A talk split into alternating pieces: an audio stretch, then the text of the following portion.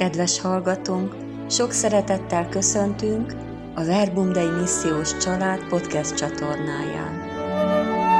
Szeretnénk a közösségünk életéről, programjainkról, a hitünkről, a közösségi tapasztalatainkról szemelvényeket megosztani veletek. Hallgassatok bennünket!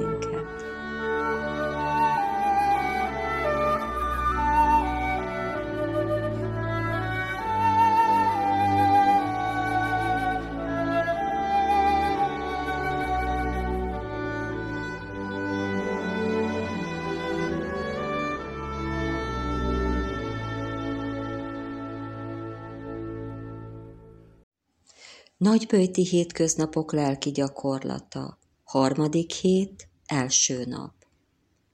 A mai nap szentírási idézete Máté evangéliumának negyedik fejezete, az elsőtől a negyedik versig. Akkor a lélek a pusztába vitte Jézust, hogy a sátán megkísértse. Negyven nap és negyven éjjel böjtölt végül megéhezett. Odalépett hozzá a kísértő, és így szólt. Ha Isten fia vagy, mondd, hogy ezek a kövek változzanak kenyérré. Azt felelte. Megvan írva. Nem csak kenyérrel él az ember, hanem minden tanítással is, amely az Isten szájából származik.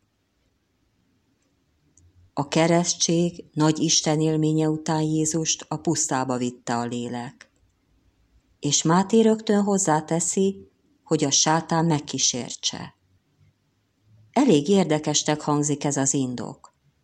Izrael történetében a puszta az Isten közelség, az Istennel való találkozás, az engedelmesség és a megtisztulás helye.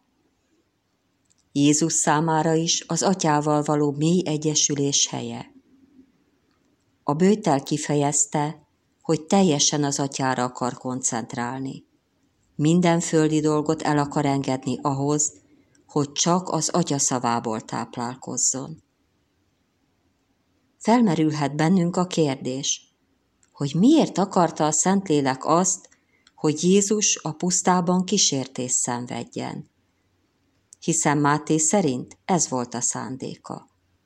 Ha az Isten fia volt, akkor nem lett volna szüksége rá, vagy mégis?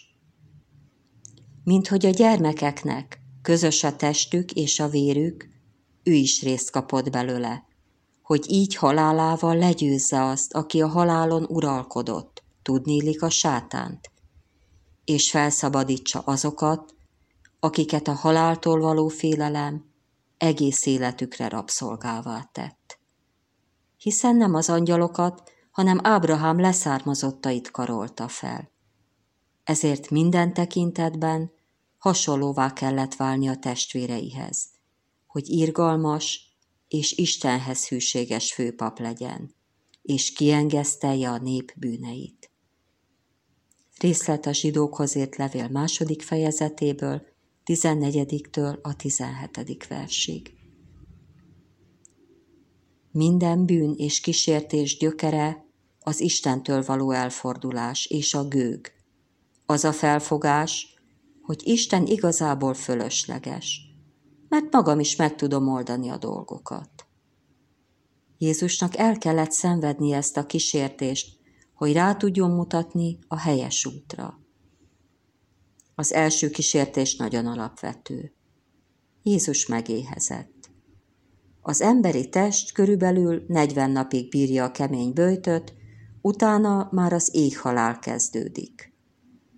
Tehát Jézus nem csak megkívánt egy falat kenyeret, hanem egzisztenciálisan éhes volt. Ennie kellett valamit, nehogy meghalljon. Kísértés ilyenkor a legegyszerűbb módszerhez nyúlni – a követ kenyéré változtatni, ha nincs a közelben bolt. Jól értsük, a kísértés nem az evés, vagy a kenyér beszerzése volt, hanem isteni hatalmának önző használata. Jézus tudta, hogy ez az ötlet nem az atyától jött. Elfordult volna az atyától, ha a problémát varázslással oldotta volna meg ahelyett, hogy az atya gondviselésében bízott volna. Ez a kísértés bennünk is felmerül, hiszen gyakorlatilag önállóan szoktunk dönteni életünk minden területe felett.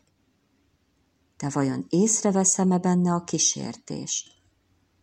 Akarom-e Jézust követni, és a párbeszédben Isten előtt transzparensé tenni életem minden területét? Vagy, kisarkítva mondva, bekeretezem a lelki gyakorlat emlékeit, és diszként a falra akasztom.